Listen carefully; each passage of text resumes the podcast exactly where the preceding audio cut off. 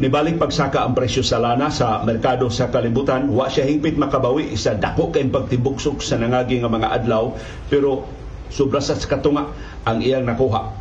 So critical kining trading karong adlaw, padayon gani mo saka matabla wa tay us-us sa presyo sa lana unya sa sunod semana. O kung mas dako pagid ang pagsaka posible nga doon na tay laing santako sa aumento sa presyo sa gasolina. Although ni, ni decrease ta ni laslas ta sa presyo sa kerosene pero permanenteng tako na lansang ang atong presyo sa krudo. Doon tay latest sa presyo sa lana sa world market nga atong gilili samtang nakagawas na sa Philippine Area of Responsibility ang bagyo nga si Betty og habagat na mo dominar mo dominar sa atong kahimtang sa panahon dinhi sa syudad ug sa probinsya sa Subo ug sa tibuok Pilipinas. Doon tay latest weather forecast gikan sa pag-asa. Kumusta sa bang atong latest COVID-19 cases? Matod sa Department of Health, ang downtrend sa bago mga kaso sa COVID-19 nagpadayon og hinaot nga makalingkawas na gitagikan sa pandemya karon nga nakalingkawas ta gikan sa latest na surge tungod ining labing mananakod og labing evasive nga subvariant ang XBB.1.16 ang di may balita wa pa moabot hangtod ning higayuna ang bivalent COVID-19 vaccines nga gipasalig sa Department of Health. Moabot unta adto pang Marso. Dayon nalangay adtong Abril adtong niaging buwan Mayo. Hunyo na lang ron wa pa moabot ang bivalent vaccines pero ilan ning paningkamutan nga ila kunong paningkamutan nga moabot na sa dili madugay Samtang ang Department of Justice mo insister paggamit sa original nga mga affidavits sa ilang mga suspitsado sa pagpatay ni Gobernador Roel Digamo. Bisan pa kun gibakwi na sa napo ka mga suspitsado ang ilang mga affidavits tungod sa pasangil nga gipang torture sila. Pero matod ni Justice Secretary Buying Rimulya, ang korte na ilang saligan sa pagresolver asa sila mutuo sa bag-o bang affidavit o sa karaan sa original nga mga affidavit sa mga sinubong. Samtang giandam na nila ang kasong perjury. Batok ining mga suspitsado sa pagpatay ni Digamo. Nagkaapiki ba ang kaso sa gobyerno batok sa mga gipasangilang responsable sa pagpatay ni Digamo. Kay di mo nahimong mahitap mamatay gus Digamo nga way responsable. Do na gi responsable. Ang question karon kapamatud-an ba sa DOJ ang iyang mga kaso? Batok ining ilang mga dinakpan. Samtang gikonfirmar sa sa DOJ nga si Kongresista Arnolfo Teves Jr. na pa sa Timor Leste. Wa pa mubiya bisan pag gibasura na ang iyang aplikasyon para sa amnestiya si Teves no gitugutan sa Timor Leste nga magpabilin kay dunay gibangil nga petisyon sa ilang Korte Suprema diha sa Timor Leste. So iyang giapilar ngadto sa Korte Suprema sa Timor Leste ang pagsalikway sa gobyerno sa iyang aplikasyon para sa asylum diha sa Timor Leste kay gigukod lagi no siya dinhi sa ato sa Pilipinas. Og karong adlaw na gyud alas 8:30 karong buntag sa tong oras sa Pilipinas ang game 1 sa NBA Finals. Hapitan na akong kasugat ni ingon kinsa may kinsa may imulyo. Wa jud koy kalibutan anang National Basketball Association kamo ang masuhito kinsa may inyong ganahan kinsa may inyong gituuhan nga mudaog sa game 1 kada duwa lang atong diskusyon di lang una ta hisgot sa kinatibugan sa finals. Atong basihan ang say labok sa game 1 sa Miami Heat o sa Denver Nuggets. Karong buntaga gitapad sa mga coaches sa NBA sa mga eksperto sa National Basketball Association sus player for player gyud di lang ko kasubay di mo ko kasabot sila mga termino. Pero karon ato lang hapaw-hapawan ang tapad. Kinsa may nakabintaha sa mga starters starter sa Nuggets o sa starter sa Miami Heat nakabidha Nuggets.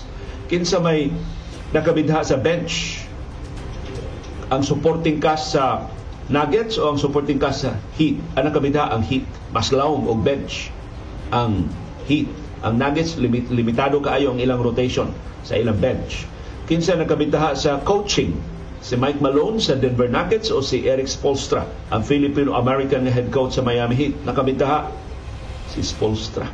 Mas maayo si Spolstra kay ni kay pa magni masuway si Mike Malone mao pa man una niya nga NBA Finals. So atong tanawon mas maayo ba si Eric Spolstra kay Mike Malone.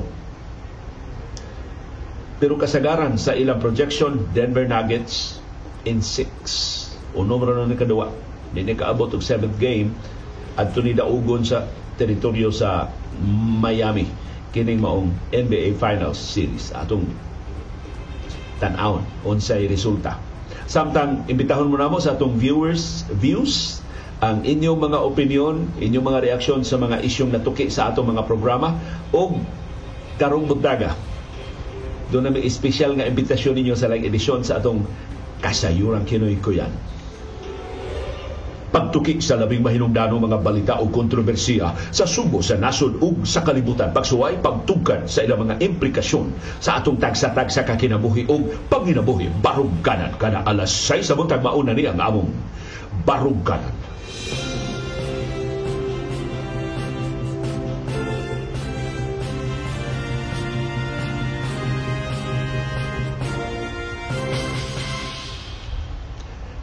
Live gikan sa Bukirang Barangay sa Kasili sa Konsolasyon maayong sa iyong buntag Subo, Kabisayan ug Mindanao ug sa tanang kanasuran sa kalibutan nakatsamba og tan-aw nato live ining atong programa. Kumusta man ang atong kahimtang sa panahon?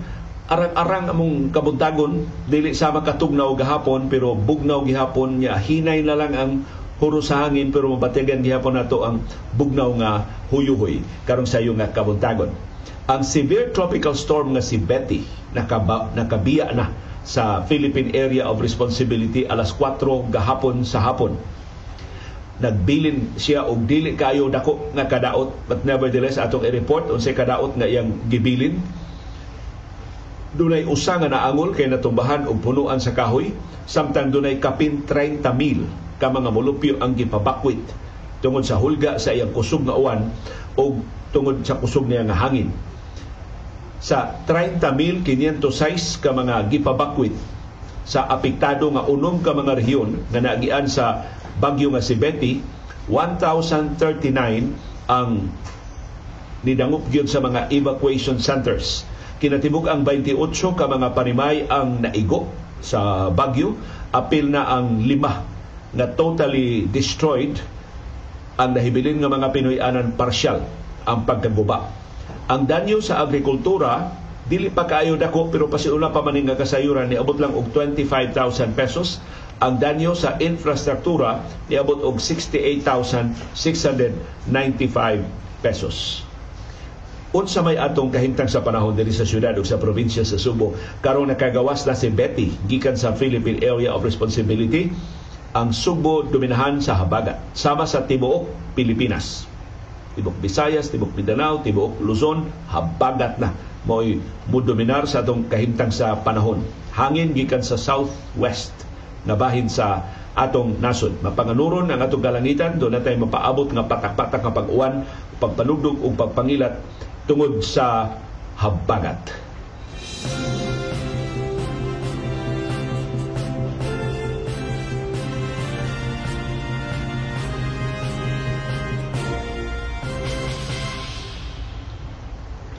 Bisan sa kalayo ora sa Subo gikan sa bagyo nga si Betty pero kini magong dasmag-dasmag nga uwan mao ni usahay makaapa-api kinato gahapon katong kusog nga bunok sa uwan nga atong nahiaguman ni resulta di ay sa landslide sa pipila ka bahin sa Cebu City.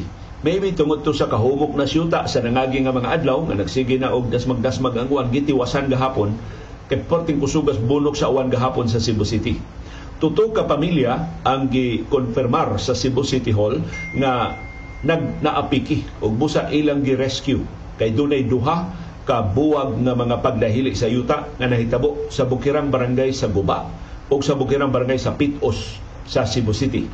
Nahitabo pasado alas dos kahapon sa hapon. Ang mga pamilya gipabakwit og temporaryo karon nga nagpuyo sa uban sa ilang mga paryente wa hinuoy na angol sa duha ka mga insidente sa pagdahili sa yuta sa Cebu City. Ang unang landslide nahitabo sa sitio Tabok sa barangay Pitos, Cebu City, alas 2.45 gahapon sa hapon. Duha ka mga Pinoyanan ang naapektuhan sa pagdahili sa yuta diha sa Tabok sa Pitos. Unya, human lang sa 7 minutos, alas 2.52 gahapon sa hapon, doon ay laing pagdahili sa yuta sa sitio Kambilog sa barangay Guba.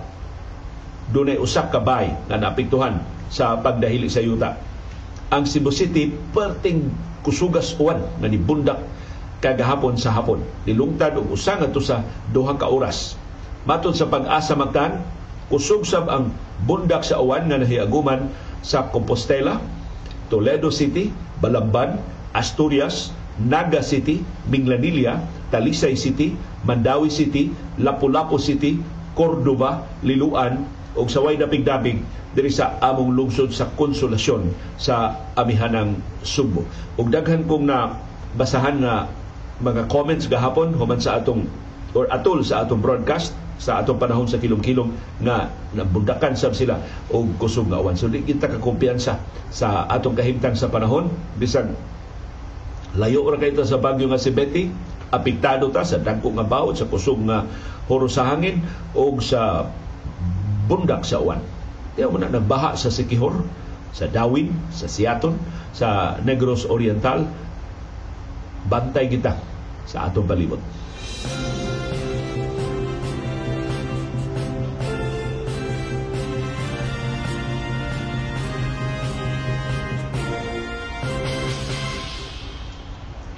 Doon na may dili maayong balita para ninyo. Ni tibugsok man to ang presyo sa lana sa nangagi nga mga adlaw. Ni baos gahapon.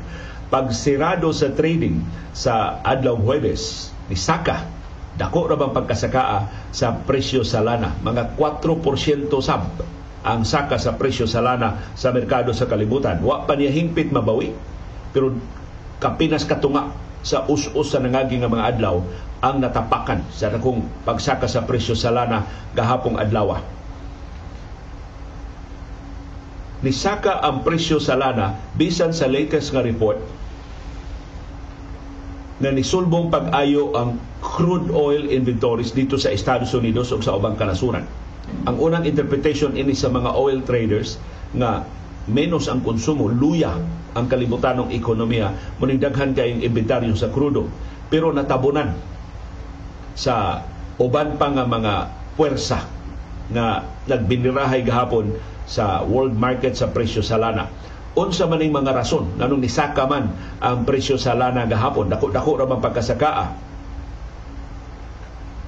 Ang una nga rason mao ang umaabot nga tigom sa OPEC Plus. Gipaabot ang OPEC Plus nga kining presyo karon nga 70 dolyares kada baril sa lana, gamyan ra sila ini, gamyan ra sila sa ilang ginansya, di man sila maalkanse, posible ilan ning pausbawan o ang, ang paagi nga posibleng ilang matuki mao pagdugang og laslas sa produksyon. So murag ang pangagpas sa mga oil traders mo patigbaba o baruganan sa Saudi Arabia atol sa meat bisan sungi-sungi na niron sila sa Russia posible ang Saudi Arabia mao matuman pinagi sa pag-point out nga ma-maximize nila ang ilang ginansya kung laslasan nilang dugang ang ilang produksyon sa lana. O sana sa mga rason nga nisaka ang presyo sa lana Laing rason mao ang kauyunan na sa House of Representatives, giaprobahan na sa House ang deal. Tali nilang US President Joe Biden og ni House Speaker Kevin McCarthy. Bisan sa pagsupak sa sabaan kay nga mga Republicans nga wa di ay numero ang mayoriya nila ni butar sa deal ni Biden o ni McCarthy paglibkas sa debt ceiling sa ito pa pagtugot sa Estados Unidos makapangutang og dugang aron nga ikabayad sa iyang nahaunang mga utang o sa uban nga mga obligasyon. O karon turno na sa US Senate ang pagdebate o pagbotar sa ini and hopefully before June 5 nga mo ang deadliest deadline sa di pa mahutdag kwarta ang federal government ang balaod doon to anas lamisa ni US President Joe Biden sa White House para iyan ang pirmahan og mahingpit na nga balaod ang laing rason sa pagsaka sa presyo sa lana sa merkado sa kalimutan mao ang paglangay sa Federal Reserve sa Estados Unidos sa pagpasaka sa interest rate. So, gikabalakan man ng karong Hunyo, usaka na sa interest rate matod sa Federal Reserve mahimong dili. Okay. Luya na kaayo ang kalibutanong ekonomiya, apektado na ang mga kompanya sa Estados Unidos sa pagsigid lang pasaka sa interest rate, so posible iangan-angan una. Wa nila hingpit isalikway, pero ilangay una ang pagpahamtang og lain na sang aumento sa interest rate nga makapaluya sa ekonomiya sa Estados Unidos o makapahagsa gyud sa ekonomiya somewhere else in our planet. Kaya ang ekonomiya sa Estados Unidos sa gusto nato o sa dili mao maghihapon ang kinadak-an na ekonomiya sa tibuok kalibutan. Unsa ganito sulti sa atong katingguangan, muatsi gani mga higante, matrangkaso ang mga duwende.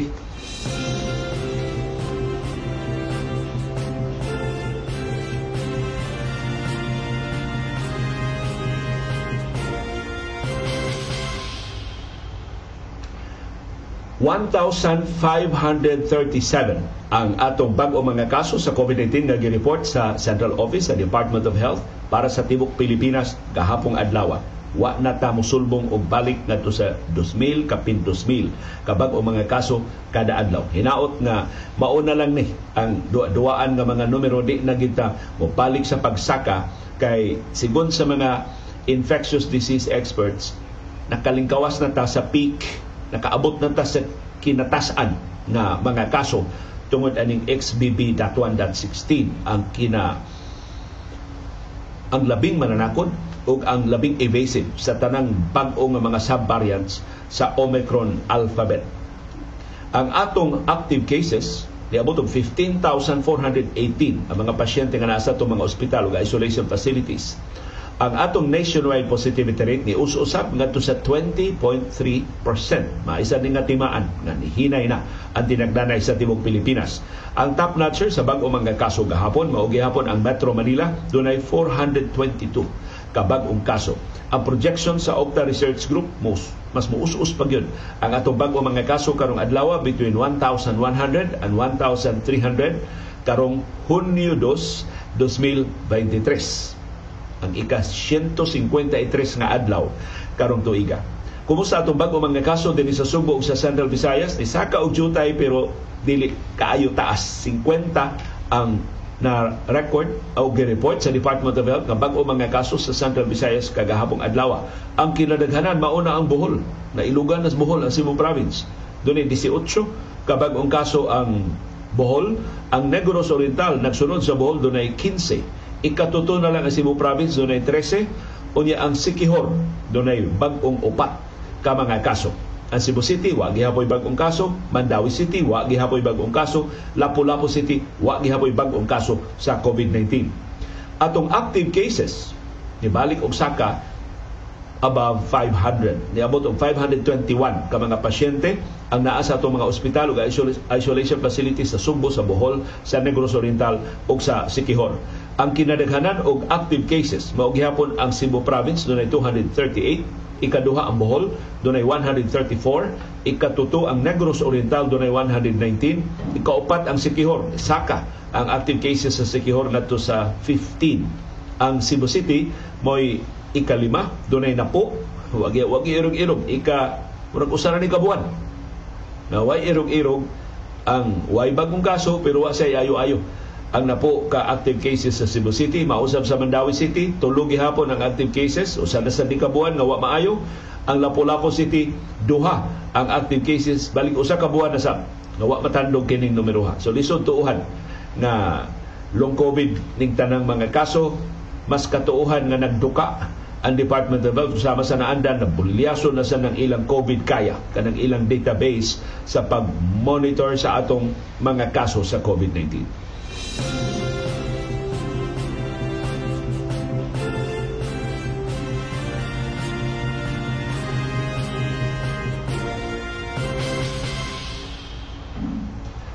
Ang dili maayong balita hangtod karon wa mo abot ang bivalent COVID-19 vaccines. Gisaad ni sa Department of Health ato pang Marso.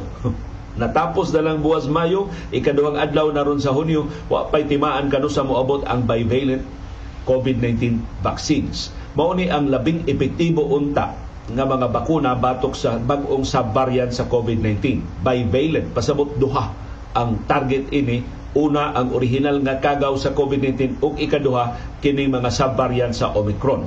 Mao nang gitawag siya og bivalent uh, vaccines. Makakuha na unta ta og kapin usa ka milyon ka doses sa bivalent vaccines adto pang Marso. Pero Nagpiyong man si Presidente Ferdinand Marcos Jr. sa paglibkas sa state of calamity sa COVID-19 na apil di kalibkas kadtong probisyon nga mohatag og immunity gikan sa liability sa mga manufacturer sa bakuna. Tungod adto, why mga vaccine manufacturers mo pada og bakuna din sa ato kun wa tong maong garantiya sa immunity. Dugay kaayo nga naka maniho ang Department of Health ang ilang tuyo nga kanang provision na lang sa tukuro nato nga Centers for Disease Control o CDC dinhi sa Pilipinas nyo wa man lihuka di bakasyon na lang ang mga kongresista mga senador wa lihuka ang pagtukod sa Centers for Disease Control and Prevention o CDC dinhi sa ato di na siya mosapaw sa Department of Health pero mo mututok sa pag-prevent o pagpangandam sa umaabot nga mga pandemya sa imbako papariha sa COVID-19. Maayo na lang, dunay donor country na hantod karon wa pailha sa Department of Health mo iniingon nga sige kami na lay hatag og immunity sa liability sa vaccine manufacturers mo padami diha dili 1 million 300,000 plus doses na lang sa bivalent vaccines. Pero gisaad sa ni adtong niaging buwan sa Mayo dayong tapos sa Mayo, giingnan sa tas Department of Oops! di madayon kayo, wa pa mahuman ang tanang mga requirements. Doon na pa mga dokumento nga kuwang pagkawagi klaro sa Department of Health. So karon na sa kunong buwan na sa Hunyo. Kung ilan ang kunong paningkamutan, buabot na ni ang bivalent COVID-19 vaccines. Kinsa may unang makagamit ini? Matod, sigon sa guidelines, gilotan sa Department of Health, ang bivalent COVID-19 vaccines magsilbi nga third booster para sa mga healthcare workers, ato mga doktor, ato mga nurses, mga direktang mo atubang o buatiman sa ato mga pasyente sa COVID-19 kung sila labing na miligro nga matakdan. Mahimo sa ning third booster para sa senior citizens. Kantong mga nagpangidaron og 60 pataas. So sila mo mga priority na hatagan ining bivalent vaccines. Ihatag sa nga third booster para sa persons with comorbidities katong doon na intay mga sakit na labing namiligro sab sa komplikasyon kung sila ko matakdan sa COVID-19. And of course, mahimo sa ning third booster para sa mga nagpangidarong 18 pataas. So ang tanang adult sa Pilipinas eligible na ining third booster ginamit ang bivalent COVID-19 vaccines. Pero ang unahon ang mga priority groups. So ang healthcare workers, ang senior citizens ug ang persons with comorbidities. Ang makakuha na sa third booster shots batok sa COVID-19 kining bivalent vaccines kinahanglang naka kuha na sa ilang second booster dose at least 4 to 6 months ago. So kung bago pa ka nabakunahan sa imong ikaduha, dili pa ka eligible sa third booster. Pero sige na kwenta, wa pa man mo abot ang bivalent vaccine so kung ang track record sa Department of Health mga basihan di ta katuo ining ilang pasaling nga moabot na ni karong buwana. Sa record sa DOH, nakadawat na og second booster ang mga health care workers ni abot og 674,471. Gamaya ra no? Wa pang kaabot usa ka milyon. Gamay ra kapin sa tunga sa milyon sa mga healthcare workers ang nakadawat sa second booster. Samtang sa mga senior citizens 970,000 mas daghan sa mga senior citizens hapit na mag-usa ka milyon ang nakadawat sa second booster o busa eligible na sila sa third booster nga bivalent COVID-19 vaccines. 391,000 doses sa bivalent vaccines ang atong gipaabot nga mahidangat na sa Pilipinas the soonest possible time sigon sa Department of Health. Matod sa Department of Health, ang tanang mga healthcare workers o tanang mga senior citizens mangandam na kay sila dayon ang maka-avail ining bivalent COVID-19 vaccines kung makaabot na din sa tuwa.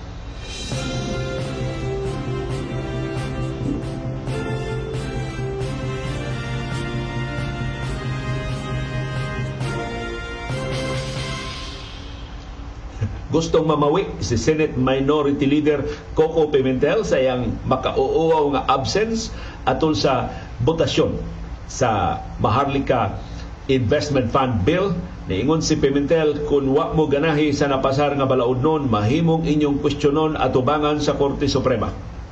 Ingon si Pimentel, dili siya mo muna ipag-question pero musuporta siya. Di bisan kinsa nga mo question sa legalidad o sa constitutionality ining maong balaod nun. Kay wa pa man ni mapirmahi ni Presidente Ferdinand Marcos Jr.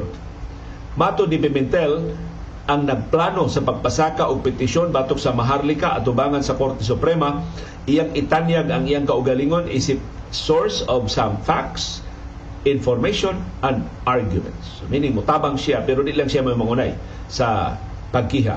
Daghan tayo mo ingon sa papay kapuslanan kwestiyono na atubangan sa Korte Suprema diha na bitaw yung petisyon pag question sa Maharlika sa una gibasura man sa Supreme Court ang basis sa Supreme Court sa pagbasura dili ang merito, dili ang specific provision sa Maharlika Investment Fund Bill, kundi ang absence of actual controversy. Matod sa Korte Suprema, wa pa may balaod nga nagtukod sa Maharlika Investment Fund Bill, wa pa'y kontrobersiya. So di pa sila maka-appeal. Unya na sila, unya na sila mo entertain o mga petisyon pag question sa legality o constitutionality sa Maharlika Investment Fund Bill kung mahimo na gini nga balaod o kung mapatuman na ni sa executive department. Although ang mga petitioners ni insister, ang ilang gi-question dili pa man ang balaod itself, kay wa pa man tinuoy balaod. Ang ilang gi-question mao ang pagpanlaktod sa Malacañang ug sa Kongreso. Na gi-certify na urgent ni Presidente Ferdinand Marcos Jr. without justifying the calamity or emergency, ang nature sa kadinalian sa pag-umol sa balaod noon. But apparently, wa makumbinser ang Korte Suprema anang maong argumento, wa siya mo apil sa kontrobersiya sa Maharlika Investment Fund Bill na mausab na kung ma permahan na ni Presidente Ferdinand Marcos Jr. kini maong balaod nun. Sa iyang bahin, si Senate Deputy Minority Leader Risa Hontiveros niingon iyang suportahan ang bisan unsang petisyon pagkwestiyon sa legalidad sa Maharlika Investment Fund Bill at tubangan sa Korte Suprema. Itumbok ni Hontiveros ang Section 16, Article 12 sa 1987 Constitution nga nagkanayon government-owned and controlled corporations must pass the test of economic viability and our economic experts have raised plenty of arguments that cast doubt on whether the Maharlika Investment Fund has passed or even be subjected to this test. Mao na argumento ni Pontiveros. Nakakita siya provision sa konstitusyon nga posibleng nalapas sa Maharlika Investment Fund Bill. Mato ni Hontiveros, sunod niyang buhaton mao ang pagkuti-kuti sa pag-ungol sa implementing rules and regulations. Kay kini mga balaod sa di pa mapatuman himuan og IRR. Ang muhimo ini mao ang implementing agencies sa balaod nun. So ang implementing agency ini posible ang Department of Finance. Mo imuhimo sa implementing rules and regulations. Ingon si Ontiveros, kritikal ang IRR kay tingali ko na isukip na sa biha nga bag-o nga mga probisyon na musukwahi sa ilang mga amendments nga i-introduce atol sa pagdebate nila sa Maharlika Investment Fund Bill. So dinhi atong makita ang contrast ni Hontiveros ug ni Pimentel. Si Pimentel kutubra sa istorya, si Hontiveros tinuray gyud nga mo trabaho. Ang excuse ra ni Pimentel nga nuwa siya kaapil sa botasyon kay unholy hour ko no. Alas 2:30 kadlawon gi butahan o nagbotasyon ang mga senador.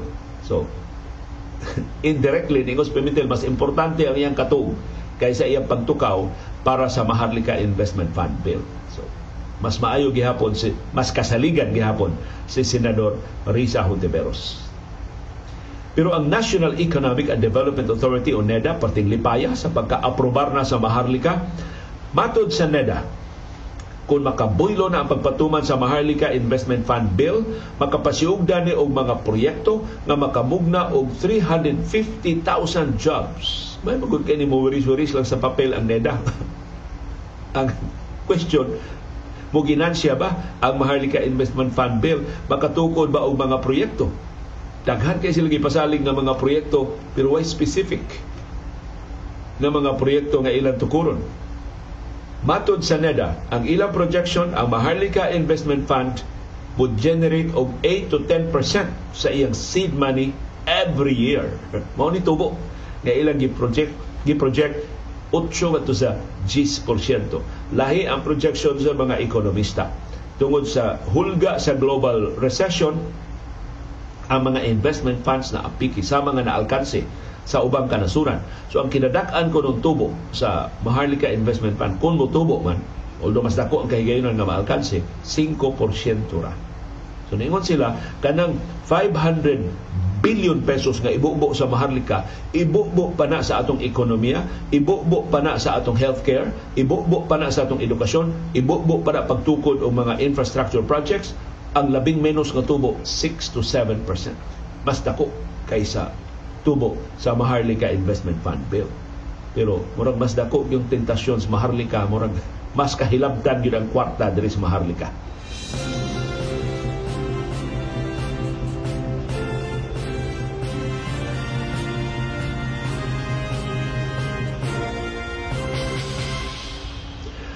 Unsay update sa mga kasong pagpatay nga gipasaka na batok sa mga gipasangilang responsable sa bangis nga pangrakrak o pagbuno ni Gobernador Roel Digamo sa Negros Oriental ni insister ang Department of Justice nga bisang gibakwi na sa mga dinakpan ila gihapon gamiton ang original nila nga mga affidavits. Isumiter gihapon nila ngadto sa korte. Ang korte na mao'y mag-igo.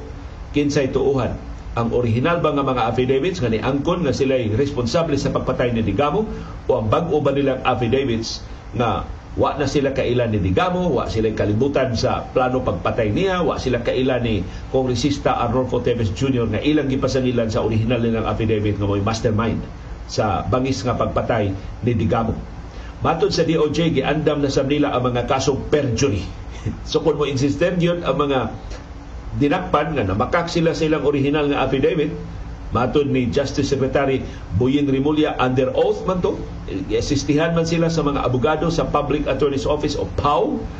Mahimog yun sila ng kasuhan o perjury at tubangan diha sa korte. Although kung ma-justify sa mga dinakpan nga gitorture sila, gipugos sila, gihulga ang mga sakop sa ilang pamilya, mahimong dili magsilbi ang mga kasong perjury na ipasaka batok nila. Pero paita no, sa Department of Justice ang ilan na lang gisaligan mao ang mga affidavits nga girikant. Ang mga affidavits nga gipanghimakak na sa napo sa 11 nila ka mga dinakpan. 11 ra di ay ang dinakpan sa DOJ kung imutuhan istorya ni Buying Rimulya murag airtight na ang ilang kaso. Sa 11 ka dinakpan napo ang niperma og affidavits nga ni kumpisal na sila nagpatay ni Digamo. Ang ika-11 kining gipasangin lang usa sa mga masterminds kuyog ni Tevez kini si Marvin Miranda wa gyud mo angkon. Ug kalambigitan sa paghihimakak gid niya nga apil siya sa pagpatay ni Digamo. Ang tanang na po nga ni angkon ni Bakwi na. Gi recant na ang ilang original nga mga affidavits. Naghimo sila bagong affidavits nga nipasangil hinon nga gitorture, gipugo sila sa kapolisan o sa National Bureau of Investigation. So unsa may barugan sa kaso sa Department of Justice, mato ni Rimulya, dili raman ang testimonya sa mga dinakpan ng ilang gibarugan. Kadto ni mga armas nga ilang nakuha. Kadto ni kabham sa mga bala nga ni-match sa mga armas nga ilang nakuha. Ligon to nga mga ebidensya nga matuod na kining grupo ni Tevez maugay ni patay ni Gobernador Roel Digamo Mato ni Rimulya, di sab katuuhan ang pangangkon sa mga dinakpan nga gitorture sila diha sud sa facility sa National Bureau of Investigation. Kay kung gitorture pa sila, if they were really tortured, why are they refusing to be transferred out of NBI? Is that consistent with someone who was tortured in that place? No. It's an afterthought, a cover-up. So, mauni nagita ni Rimulya nga dapat nga di sila gusto mo gawa sa NBI, ganahan sila diya facility sa NBI. Kung gitorture pa sila diha, ano di man sila ganahan nga mugawas. So, masaligon gihapon ang Department of Justice sa kalig-on sila mga ebidensya batok ini mga dinakpan ug batok ni kongresista Arnolfo Teves Jr. Ang tigpamaba sa DOJ nga si Miko Clavano ni butyag sab nga ang Campo Crame mo pagamit sa ilang custodial center para ini maong mga dinakpan sa pagpatay ni Digamo. Kay kana di ang detention facility sa NBI i-demolish na gugo na, na sa Department of Justice.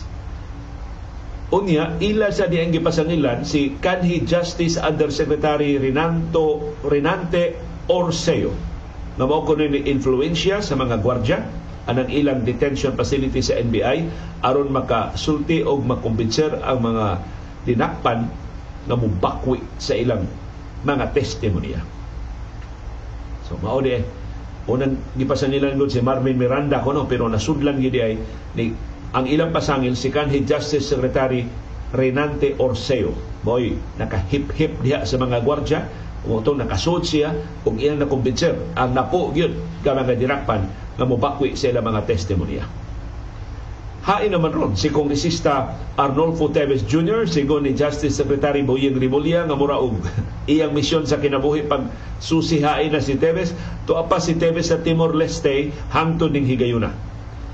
Gitugutan siya sa Timor Leste nga magpabilin kay ni pasaka siya petisyon atubangan sa Supreme Court of Justice sa Timor Leste pag-reconsider sa pagbasura sa gobyerno sa iyang aplikasyon para sa protective visa o political asylum diha sa Timor Leste.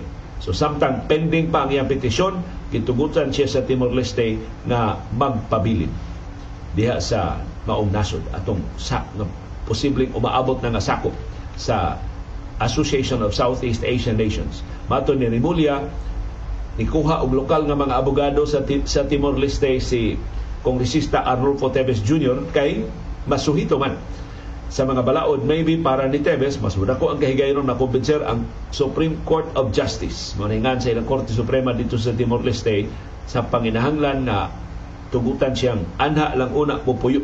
Kay di gin siya ganahan pang mopauli dinhi sa ato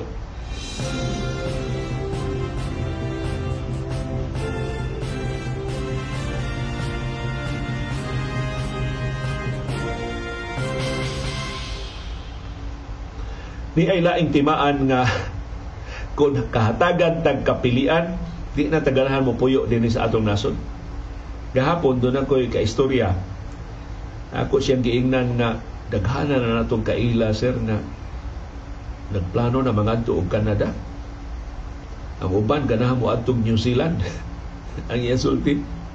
Mo apil gani mo plano ang Iris pahibaw ami ha.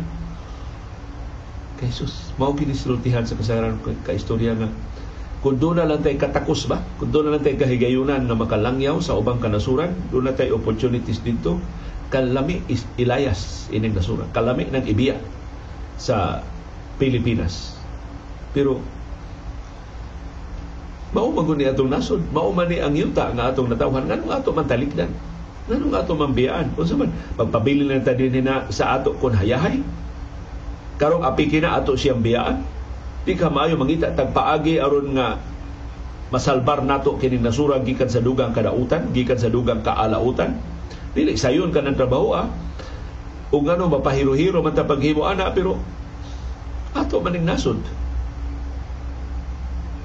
Di ba supposedly mahigugma ta sa atong yutang na tawhan, ya ato siyang layasan, ato siyang talikdan.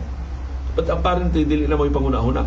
Ining nagkadaghan ng mga Pilipino nga gustong mugawas Usa sa mga indicators ini kining statistics gipagawas sa US Embassy sa Pilipinas. Matod sa US Embassy, perting daghanang visa applications nga ilang nadawat para sa 2023. Hapit maduble ang gidaghanon sa mga visa applications nga ilang nadawat sa nangaging katuigan. Bisan atol sa pandemya, ha, perting daghanang mga Pilipino. Dili pa man luwas untang ibiyahe, perting daghanang Pilipino nga gustong mo gawas o gustong mo adto sa Estados Unidos. Kay kasagaran gus mga nasod nga gustong adto as mga Pilipinon, nindot kayo ang mga opportunities, dagko kayo mga sweldo. Lisod kay pag-anha sa Estados Unidos. Mo apply kag trabaho sa Estados Unidos, giingnan ko ini ni Sir Fidel Magno, katong bag-o lang ni ni-retire naman ko si Sir Fidel sa Department of Manpower Development and Placement, DMDP. Siya mo suhito ani mga placement agencies. Susingon siya ang labing barato ang ng US Leo 300,000, 400,000. Kasagaran 500,000, tumas milyon ang imo magasto. Kinsa may makaabot anang kwartahan. Ingon siya mo na ako experience sa akong dealings with placement agencies o siya ang kaugalingong mga paryente. Doon siya mga pag-umangkon, doon siya mga kaila, nangadto sa Estados Unidos, sus, na brinda o mga kabtangan ng utang aron ikabayan ini 300, 400, 500,000 na placement fees o ubang mga bayranan sa mga requirements sa di pa ka makabiyahe. Tiyan mo na, kadako sa gastuhan. Yung pertindaghan ng mga Pilipino nga gustong mo adto. So pila naman ni ka kabtangan ang ilang naprinda, pila naman ni kabaw ang ilang nabaligya, pila naman ni kabay ang ilang intawong gi tahan para lang makabiyahe. Matod sa Consular Affairs Section, CAS, sa US Embassy, ang ilang projection moabot og 330,000 ka non-immigrant visas ang ilang mahatag ngadto sa mga Pilipino karong tuiga 2023. Mas daghan ni kaysa ilang nahatag niya last year nga niabot og 188,000 ka non-immigrant visas. Dako kay gasto. Pero gisugal ang mga Pilipino. Either mas dakong opportunity dito sa gawas or sama ining ato mga kaila na discourage na sila sa panghit, mga panghitabo ining nasura. Pero palihog, mahimo ba magsabot ta? Kitang ni Apa sa Pilipinas, kutob sa mahimo, stay strong lang gang. Naistoryahan ba muna ako atong grupo sa mga teachers lingaw kay ko palit kong pad sa usa sa mga nin, lamian kay bikiris dari konsolasyon. Ya kinay bikiriha lamian jud kay ilang pan maglinya gud mi. Samtang mag kay init man ilang pan si Ferdinand Suhito kay ining bikiriha kay magpa-reserve gud magpat si Ferdinand maldito kay is Ferdi kami chamba-chamba raman nga mo usahay init usay bugnaw kapan mo mapalit. Si Ferdi magpatawag to dool naman kay ABS-CBN na may branch dito nga dool sa ABS iyang gisabot to usa ka trabahante nga. Na gani ighaon Diyos init nga pan tawga na guha ug dayon kaluto tawga guha para ako'y mag-una diha gilingig ito pwede bang o timing og init nga pan. So kahibaw siya kinsa ni bikiriha akong gipasabot murag ikatulo man tayo linya pero ang naguna mga dagko kay babae kana bitong mga tag-as nga babae niya mga dagko maglawas nga mga babae ba unya nag-uniforme niyang ilang sinultihan authoritative kay mga dagko kay tingog murag gini mga teachers Ug tuod man pandemic man to, mao tong height sa pandemic. Unya gipa-report sila sa klase pero way mga estudyante. Mura ba lang og sila lang mga ubang teachers adto sila mag-online classes dito, adto sila mag-andam sa ilang mga modules. So pipila ra sila sa eskwelahan. Ako sa sabtan murag namalit sila og pan para sa tanan nila mga kauban sa eskwelahan. Ya dagko man kay mga tingog. So na sila gipalit ng pandesal, na gipalit nga loaf bread na gipalit nga para kape na gipalit daghang kay sila gipalit. So para dito sa grupo nga ilang gi biyaan dito sa eskwelahan. Dako kay tingog ingon day pulos babay. Ingon day itong usa ka teacher gang kuhai ko ana labi magana gang. Kuhai ko gang. Kami daw diri naglinya na sige pa sila pamalit niya sila naguna so ano gid may mahimo magpaabot ni sa motor no tingog sa usa gang labi ko no ni ilang kape gang usa man pun ani nako gang Basta dagko kay silang tingog. O niya, ang tindira ito, no, sa man ni mama o na ni mama, dili pa, dili pa rin. Gang, kuhain ko dito atong kuan gang. Na lamian man ni kuno kay ng ilang kuan gang, kanang ilang semada. Kuhain pa ko gang. do, pero lingaw kay milaminaw, ilang tiruganay silang kalingong gang, gang. So, murag, kung sa man ang gang, uh, palanggang, uh, pinanggang, basta gang ilang, tiruganay. Sa mga paghuman ato akong istoryado ko mga kaila. Ang ay gang na sa nya among paborito panultihon. Stay stay strong gang. Maluya na gani mi. Amo na komedyan among kaugalingon.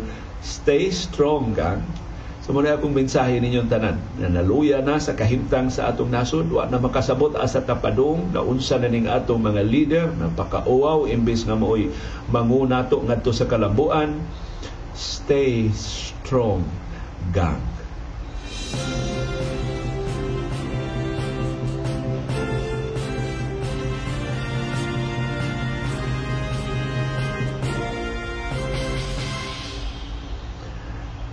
Og stay strong lang mga fans sa Miami Heat o sa Denver Nuggets.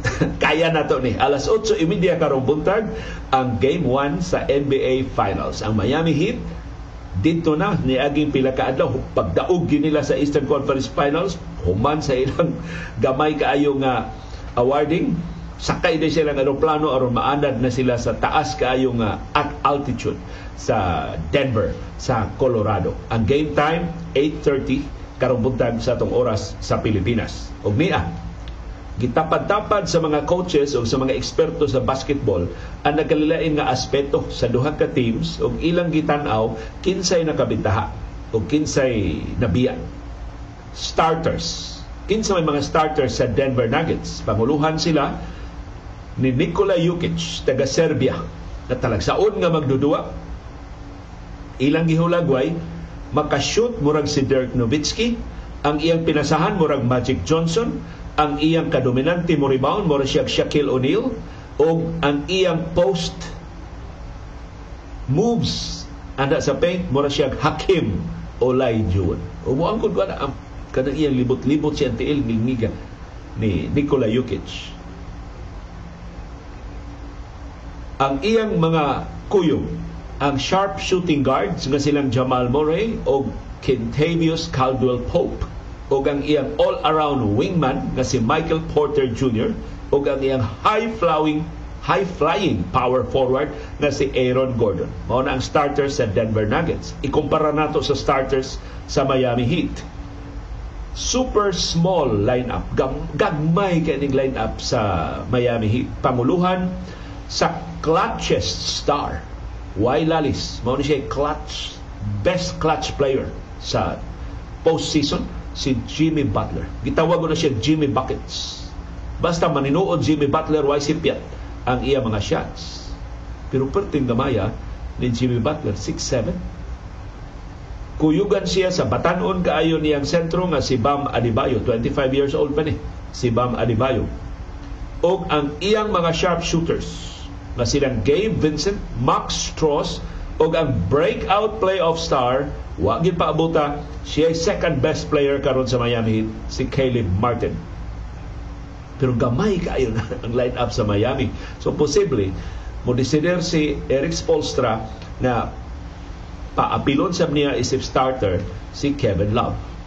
Dako man si Kevin Love, ikasakbang-sakbang sa gitakon sa Denver Nuggets. O si Strauss, iyan na lang palingkuron na sa bench.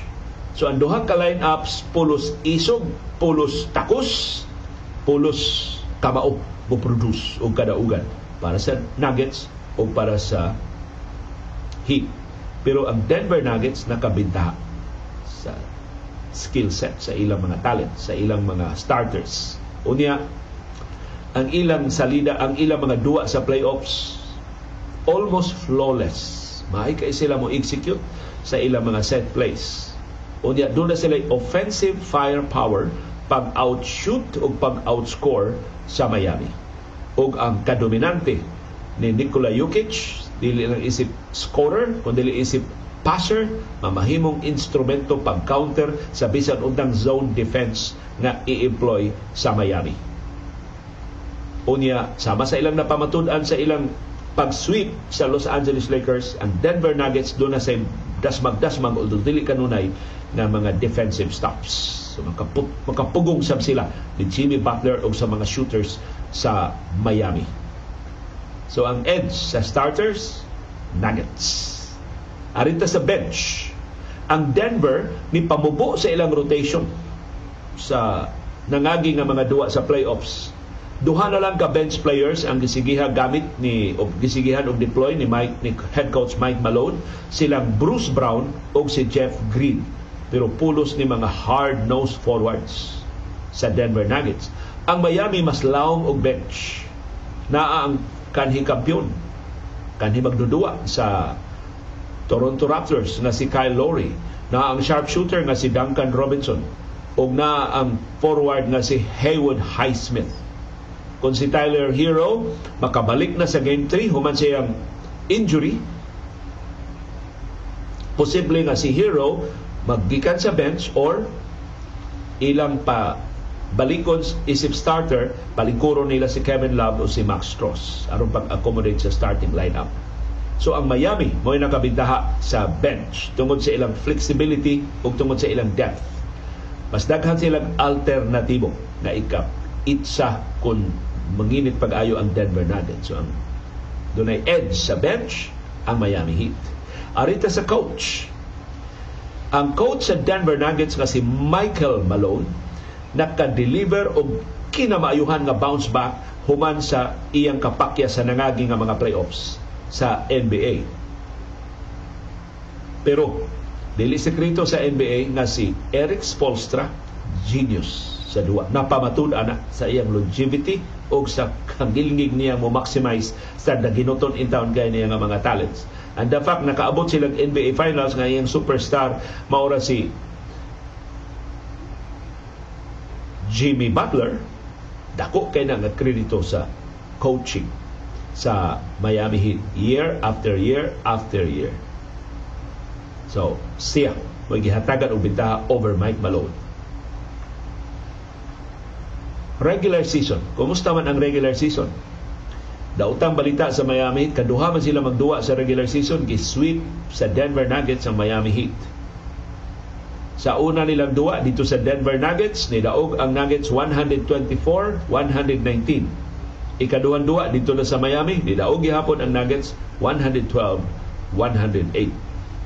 si sa first game ang namuntos mao si Jamal Murray sa second game si Nikola Jokic ni shoot og 86% gikan sa field sa so, na nimo pagbadlong kana po mo itsa siyam ang nasud usa ra ni si Pierre nilngigay ning Nikola Jokic labing dako nga kabalaka, labing dako nga buslot. Kundo naman sa Denver Nuggets ang ilang depensa. Ang depensa sa Denver Nuggets busluton atol sa regular season although ni improve sa playoffs. Ni surrender ang Nuggets og 112 points sa ilang upat ka duwa batok sa Los Angeles Lakers sa Western Conference Finals og nitahan silang 250 points combined sa duha nila kapildi batok sa Phoenix Suns Resulta, ang team kinahanglang mo outshoot sa ilang mga opponents aron sila makadaog. So sila sila mamuntos pag-ayo aron makadaog kay di man sila kamao mo depensa or huyang man, buslot man ang ilang depensa. Although napamatud-an nilang kahugot sila depensa batok sa Lakers kung gikinahanglan nakastop sila sa scoring sa Los Angeles Lakers. Nakaron si Jimmy Buckets man ilang kontra. Clutch player man si Jimmy Buckets. Makapasod og imposible kay nga mga shots. Katong shot ni Jimmy Butler mo na siya naghigda.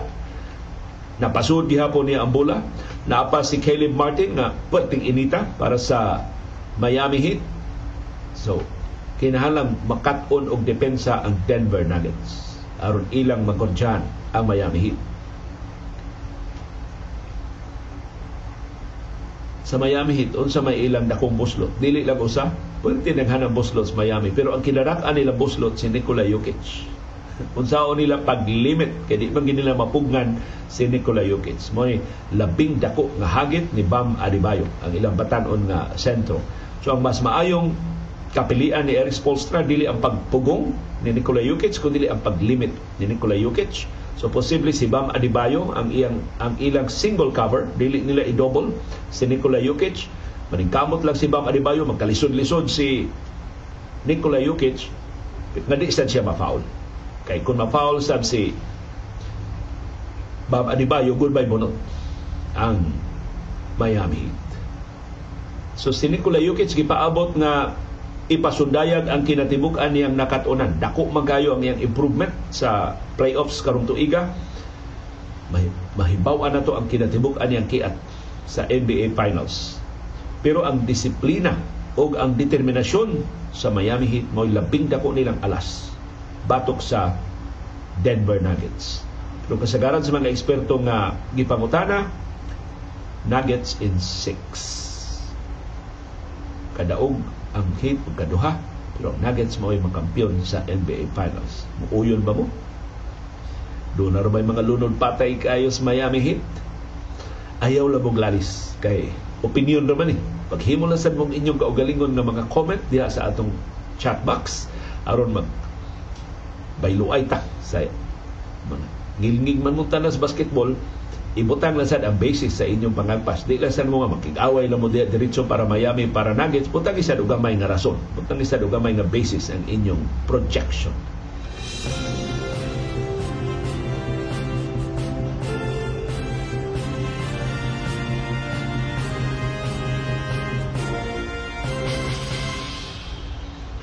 Doon ay tulog ka pangutana sa dayong sugod sa NBA Finals karong buntag. Ang una yung pangutana, can Miami keep up with Denver offensively? Kung di magurdyahan sa Miami ang mga sharpshooters sa Denver, maapsan ba nila? Ma-outshoot, ma-outscore ba nila ang Denver offense? Ang opensa sa Denver mao most efficient sa NBA sa postseason. Why laing team na makahagit sa Denver Nuggets? Si Jokic mo best player sa playoffs. Wa sa ilalis. Ang seven-footer mo best facilitator sa NBA karon. Tako siya nga mopasod og bisan unsa nga shot sa bisan asa nga bahin sa korte sa bisan unsa nga punto sa shot clock. Kining maong series sa Miami o sa Denver gubat ni sa duha ka labing maayo nga three-point shooting teams sa postseason. So sa postseason, ang Nuggets ug ang Heat mo'y labing maayo sa three-point shooting. Napildi sa Heat ang Boston Celtics. Napildi sa Nuggets ang three-point shooter sa Los Angeles Lakers ni Kuya Igmas D'Angelo Russell. Niyang Lakers mo nakapildi ha sa iilang nga best shooting three-point shooting team sa kasaysayas NBA ang Golden State Warriors. Sungilngig ang Nuggets o ang Miami sa ilang three-point shooting. Ang Miami, in fact, mas accurate og three-point shooting kaysa Denver Nuggets at 39%. Sa ito pa, upa sa kada napo ka three points nga iitsa sa hit ang ilang napasud. Ang Nuggets, dili kayo layo og biya, 38.6% sa ilang mga shots, sa ilang three-point shots ang ilang napasud. Ang Denver mo'y lowest og turnover percentage gilnigas Denver. Maayo kay mo gwardiya mo tipig sa ilang bola.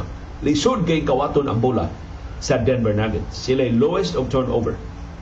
Og ang Denver Nuggets mo'y fifth highest offensive rebounding percentage sa tanang teams sa National Basketball Association. So ang Denver Nuggets murag makina, katagsar kay sipyat sige lang andar. So kung dili maka-keep up ang Miami Heat, so kinangwa sa isipyan ang Miami. Otherwise, dako silang problema. Number two, can Bam Adebayo capitalize sa iyang medium jumpers? Kay kini si Bam Adebayo lisod kay ni gwardiyahan ang iyang mga medium jumpers. Makashoot sa ni siya threes pero ang iyang medium jumpers maoy alas anang Bam Adebayo. Ug kasagaran ang Denver Nuggets biyaan nila si Bam Adebayo. Ma-maximize ba na ni Bam Adebayo? Ang iyang kamaayo sa iyang mid-range jumper o sa iyang mga floaters para sa Miami Heat. Kung mamuntos si Bam Adebayo, dunay kahigayunan ang Miami Heat maka-keep up sa opensa sa Denver Nuggets. Suma sa record nila sa ilang series batok sa Boston Celtics, kung si Bam Adebayo maka-score og 20 plus points, dako, daog ang Miami. Atong tanaw, unsay salida ni Bam Adebayo sa series. Og ikatulo nga pangutana, how does Miami limit Denver's production outside Nikola Jokic. Tanawra ang mga pangutana dili na si Nikola Jokic, kundi limitahan na lang sa Miami ang iyang supporting cast. Maura ilang paglaom na ilang ma-upsan ang Denver Nuggets. Ang supporting cast ni Jokic mo labing maayo sa tibok National Basketball Association. Ipanguluhan ni Jamal Murray, Michael Porter Jr., Bruce Brown o nagiilang nga zone killer. So kanas Bruce Brown inig zone na sa Miami maunay bungkag sa zone.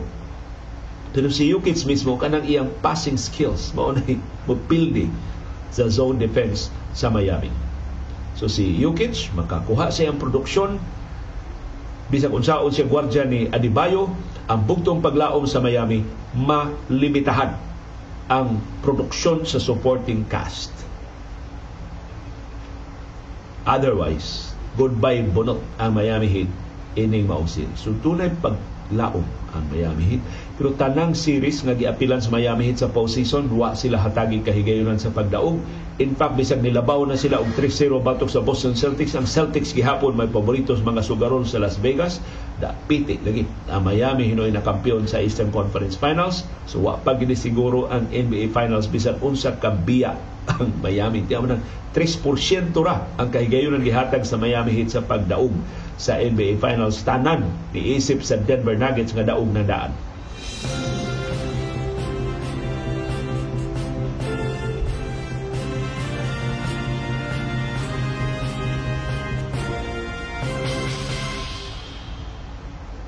Sunod nga pangutana, unsa may nahitabo sa Boston Celtics? Pasaylo ha, mga fans sa Boston Celtics, pero atong suhiron, unsa man ang tinong nga nahitabo sa Boston Celtics? Ang Boston Celtics, credit sa kamaayo mo duwa nila Jason Tatum, Jalen Brown o kaubanan, hagbay ra nga dunay problema. Bisan atul pa sa regular season, na problema ang Boston Celtics nagsugod ko ni mid-season. Kitang tanan wa kahibaw ini. Nagsugod ang seryosong problema sa Boston Celtics sa pagbiya sa ilang assistant coach na si Damon Stoudemire.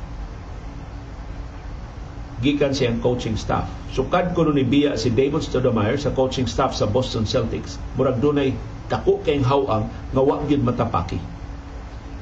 Si Joe Mazzulla ang labing batanon nga head coach karon sa National Basketball Association.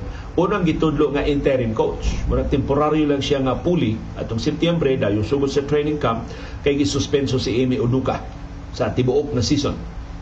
Si Mazula nahimong permanent coach atong Pebrero kay giganahan ang management sa Boston Celtics sa iyang performance pag maayo kayo ang record sa Boston Celtics pero duna na di ay problema. Usas problema si Joe Mazula. Limitado kayo wa siya playing experience. Wa man mo kadua sa NBA si Joe Masula. Doon na siya tulo ka seasons assistant coach sa Boston Celtics. Doon siya duha ka tuig na coaching experience sa college sa Fairmont State.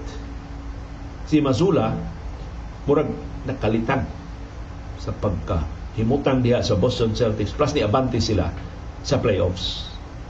Ang presensya ni Stoudemire gihulagway nga crucial asset para sa Boston Celtics. Kay si Stoudemire, 13 katuig nga nagduwa sa National Basketball Association. Nakaduwa siya para Toronto Raptors, Portland Trail Blazers, Memphis Grizzlies ug San Antonio Spurs. Sa wa pa siya nahimong coach o assistant coach.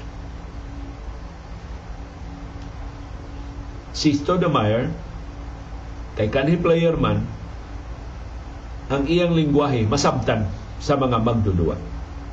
So pagbiya ni Stoudemire kay nahimo siyang coach sa Georgia Tech atong Marso, si Mazula wa nay kasaligan na makahatag siyang mensahe ngadto sa mga magdudua or maka-explain sa iyang sinultihan, sa iyang lingwahe, makahubad sa iyang lingwahe nga masabtan sa mga magdudua. So, dako kayo ang buslot sa liderato doon nila in seryoso. Karon gipahibaw na sa management sa Celtics mag magpabilin si Joe Masula. So kuhi sa mga huhungihong siya isunod taktakon, magpabilin siya sa sunod na season si Joe Masula. Doon siya dakong problema. Karon nga si Amy Oduko ato na sa Houston Rockets, tuto ka mga assistant coaches niya diha sa Boston Celtics. Ang iyang gida bukuyog niya. Nawa pa si Damon Stoudemire, kinsa nun ay mahibilin sa coaching staff sa Boston Celtics. That is both bad news and good news. Bad news na kay mainutin ang coaching staff. Good news na si Joe Masula doon ay igo nga panahon pagpang-recruit sa iyang mga assistants nga iyang ikasabot na iyang ika tandem ikaparis sa pagpalambo sa kahigayonan sa Celtics sa musunod nga mga seasons. Kinsa man mga assistant coaches sa Boston Celtics nga gida ni Amy Oduka sa Houston Rockets? si assistant coach Ben Sullivan, assistant coach Aaron Miles, o si assistant coach Mike Moose. Tulo ka-assistant coaches sa Boston Celtics ang iyang danon. Iyang bada diha sa Houston Rockets. Kung ako, no, lipay ko para sa Filipino-American na si Jalen Green na may sinaligan sa Houston Rockets. Si Amy Oduka maoy makadevelop ining Jalen Green maka-realize ayang dako kayong potentials di sa National Basketball Association. Kung hinaot si Amy Uduka, di na magbinastos diha sa Houston Rockets, di na mag-iskandalo. Ug laing importante kalabuan sa NBA, ang Detroit Pistons dako kay kontratang gitanyag o gipirmahan na ang kontrata ni Monty Williams. Ang ningig ang head coach sa Phoenix Suns karon maunay bagong head coach sa Detroit Pistons. Perting lipaya sa Pistons nga ila nakuha si Monty Williams, gigarantiyahan nila og 78.5 million US dollars ang iyang unom katuig na kontrata plus duha ka additional team options years mahimong 100 million US dollars ang madawat nga sweldo ni Monty Williams. Ang tag-iya gyud sa Detroit Pistons nga si Tam Gores maoy nangunay pag-recruit ni Monty Williams para sa Detroit Pistons. Now, ang Detroit, nilingig man ang iyang mga makuha sa draft kay number 6 man ang Detroit, number 5 sa draft. So hopefully makakuha siya og promising na mga magdudua aron nga makabawi in town sa ilang pati kayo na performance this year. Pero klaro mangong tanking sa mga tank, sa mga teams aron pagkuha ni Win Mayama sa sa Pransya na nakuha gid eventually sa San Antonio Spurs. So, daghang kay nasuya ni Greg Popovich na murag tanan superstars iya na lang nasipong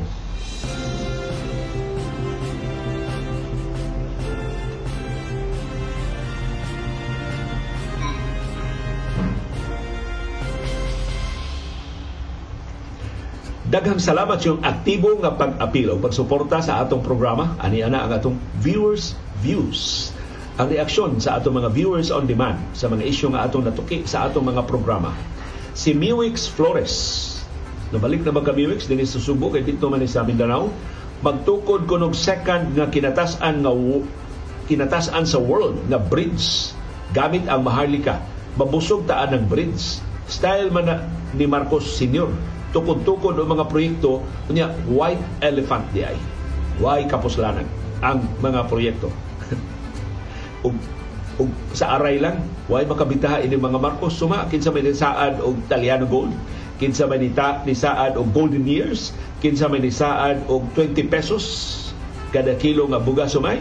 Natuman ba ka ng mga saara? Pero ug mo ni ako mensahe ba ninyo mangita titag mas maayo nga approach. Magsigitag panaway magsigitag panukmat magsigitag pamuyboy. Ining dili pareha nato og mga hunahuna tay mahimo kay kung basihan ang niaging eleksyon 31 million ang ila 16 million ang ato. So kundi mag-abot ng 31 million o 16 million kung sa mahitabo ining nasura? Sige lang kadaog ang 31 million. Kinsa may sunod nilang padagon kinsa may sunod nga leader in town tulibagbag na magduma na sa ining nasura. So ako hangtod karon ni kalawat gihapon sa sugyot ni, ni kanhi Vice Presidente Lene Robredo ato siyang gi-ignore pero mangayo ko ninyo og higayon ato ko ning hinuktukan og jutay. Tabang kuno og pamalandong kung saon ni sa pagpatuman. Katong iyang giingon nga radikal nga pagmahal. Na imbis mag-away ta sabton ka nato kini mga sentimento sa sukwahi ug mga hunahuna. Aron nga makakita ta og common denominator na tingali pareha ba yatang nahigugma sa atong nason tingali pareha ba yatang naglantaw sa kaayuhan sa umaabot nato nga kaliwatan maybe doon na lang panaglahi sa atong appreciation of issues sa atong analysis of events so tabang kuno mo ato sa kuno pabakasyon og jutay ka ng atong paghimaraot bitaw nga mirese pili bitaw mo mauni mauna kaya kung nagantos sila, nagantos biya sa ta. Na kung di ta magkasinamtanay, unsa may kaugmaon ining nasura. So mahimo ba mo apilar ko ninyo? Hapit namang weekend. Karong weekend, tabang mong pamalandong bitaw no. Kung saan man nato kung di ta magkasinabdanay. Magpabiling minority ang o isipon ta sa mayoriya nga mga, mga samukan ni mga tawhana sa kasamayo mag nagkalisod-lisod ba sa sila nagkalisod man sa ta so tiyali mao na atong starting point sa so, na to paghawas atong kaugalingon gikan ining kalisod. Magsugod ta og hawas atong kaugalingon kung makahibaw ta kung sa rason sa atong pagkalisod aron mahatagan atong kasulbaran. Kanang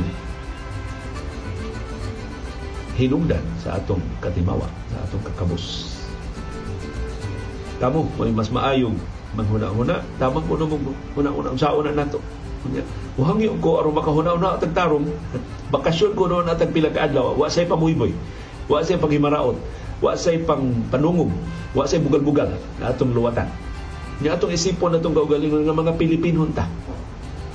Magsakit yun kung buot ka na makabasa bitaw ko sa kasaysayan pag-alsa ni Francisco Daguhoy sa Bohol, di mo siya gigamit sa Katsila aron pagdugmok sa rebellion ni Daguhoy, mga Subuanon. Mga Subuanon. May gidali tos Bohol na kigubat sa puwersa ni Daguhoy. Kung ang mga Subuano nagka-realize pa lang tayo, paragon, kini mga puti mo ni Daog-Daog ang Daguhoy, sila man ni Daog-Daog din Subo, maghiusa kami Daguhoy, ah? patay to ang mga Katsila, napalayas na to nato og basayon. Sa dihang silang Leon Kilat, ni sukol sa mga katsila nagtungod og katipunan din Subo. Kinsa may reinforcement sa pilar man gud mga katsila gud kinsa reinforcement sa mga katsila pakigubat sa mga Subuanon? Mga Ilonggo mga pampang taga Pampanga Pampanggenyo. Oy gidadi ni Subo aron pang pakigubat so kita kaliwata gi, giunay sa mga langyaw. Sama karon kita ray nag-unay. Kini mga gutom hakog ng mga politiko mo nagpahimos na to. So kung mag-unay ta, dili ta maghiusa, padayon ta nila pahimuslan, padayon ta nilang daog-daog. So ano makahuna-una, tagtarong sa ang paghiusa, wa, mahimo ba? Walang unay sungugay? Walang unay bugal-bugalay? Walang unay panghimarautay? Walang unay buy-buyay? Walang unay unayay?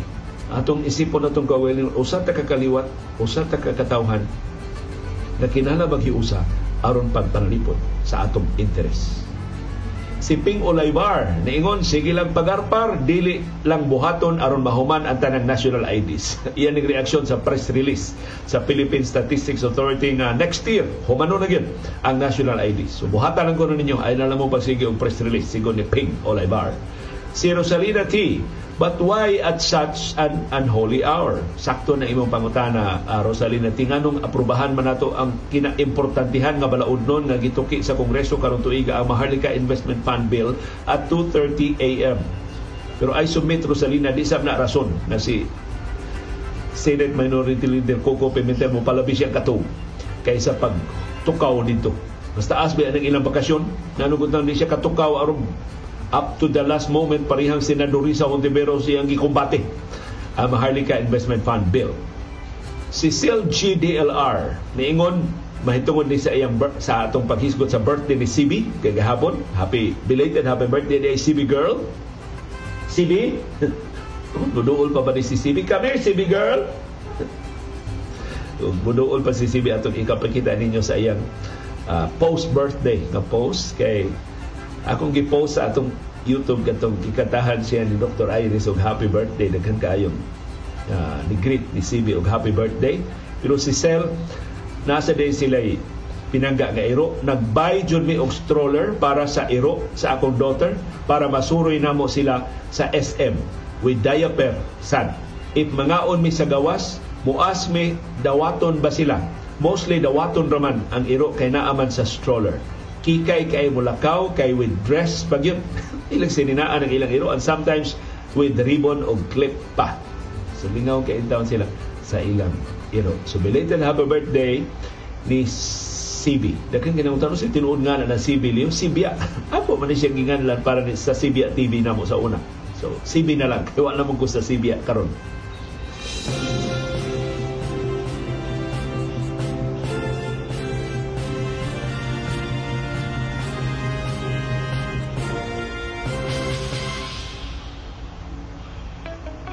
Doon ay daghang matang sa kasayuran. Doon ay kasayuran pinadailang, dali ra kay mahibawan. Doon ay kasayuran gitaguan, gilumluman, angayang kuykuyon sa katawhan. Kasayuran kinuykuyan. Usa ka kongresista dinhi sa atong isla sa Subo nagjangkit uban sa tanang mayor sa iyang distrito. Wa gyud ang anga ang mga nasod Diyos Europa ang ilang girumbo amot pila kaha ang kinatibuk-an nila nga nagasto. Labihan ra bagyong dakua sa ilang grupo kay gitangkil ang mga asawa sa mga politiko. 19 ka adlaw o dulan usa ka buwan sila didto. Wa gi tihig-tihig kay wa mo gamit sa ilang pundo. Gipakuyog ang kontraktor nga ilang paborito. Kay mao'y nakasipong sa kasagaran sa mga proyekto nga natukod sa ilang mga teritoryo sa ilang distrito. Doon na namang ideya kung kinsay gipatakilin pag-ayo. Ang mga asawa sa mga politiko mura kunog ng piyesta sa shopping sa paborito nga mga luxury brands nila. Mga Gucci, Louis Vuitton, Hermes, Chanel o Prada. Pagawa sa mga tindahan nagbagood sa ilang gikabibah. Ang kontraktor nagsunod-sunod sa mga asawa, iyang credit card, puwerte ko nung bunuga. Mo gipaslak sa tanang mga transaksyon o sa tanang gikumpra. Ambot humas junket unsa nakahay hulagway unsa na resulta kay kun ang credit card kuno makasulti pa hagbay ra ni hangyo nga patio na lang siya kung gusto mong makaila kinsa ning mga mapahimuslanon di mo maglisod kay bag-ong mga pinalit ila man dayon ning sulubon. Way laing maggilak-gilak sa ilang mga destinasyon kay ila gyudayong ipagawal di mahitabo nga tago-tagoon. Unsay implikasyon ini sa ilang distrito? Kitang mga magbubuhis in town ang masakripisyo. Kay ang dako kay nila nga nagasto gikan gitipak sa budget sa mga proyekto hinaot nga mga infrastruktura dili maampaw pag-ayo. Kay ang kontraktor mamawi magyod sa iyang perwisyo haskang luuya gid natong katawhan. Kahakog sa mga politiko di na gyud malabwan. Patas anay og pahimos sa katungdanan. Mas unang muburot ang ilang mga tiyan kaysa pag-atiman sa batakan nato nga panginahanglan Samtang ilang katauhan sa distrito labihang lisura, ang kongresista ug mga mayor patuyang sa ilang lakwatsa. Wa gyud ang anga gipunterya gyud ang mahalon kay mga nasod ug destinasyon sa Europa. Wa magdali sa pagpauli, gipatasan ilang bakasyon timaan sa wa timaan sa pag-apura 19 ka adlaw yung nagbagdoy-bagdoy gasto sa kwarta nga dili ila Daghang salamat sa inyong padayon nga pagpakabana. Daghang salamat sa iyong pakigbisog, pagtugkad sa mga implikasyon sa labing mahinungdanon nga mga panghitabo sa atong palibot. Aron kitang tanan, makaangkon sa kahigayunan pag-umon sa labing gawasnon, labing makiangayon, labing ligon nga baruganan. Mao kadto ang among baruganan. Unsay imong baruganan. Daghang salamat sa imong pakiguban.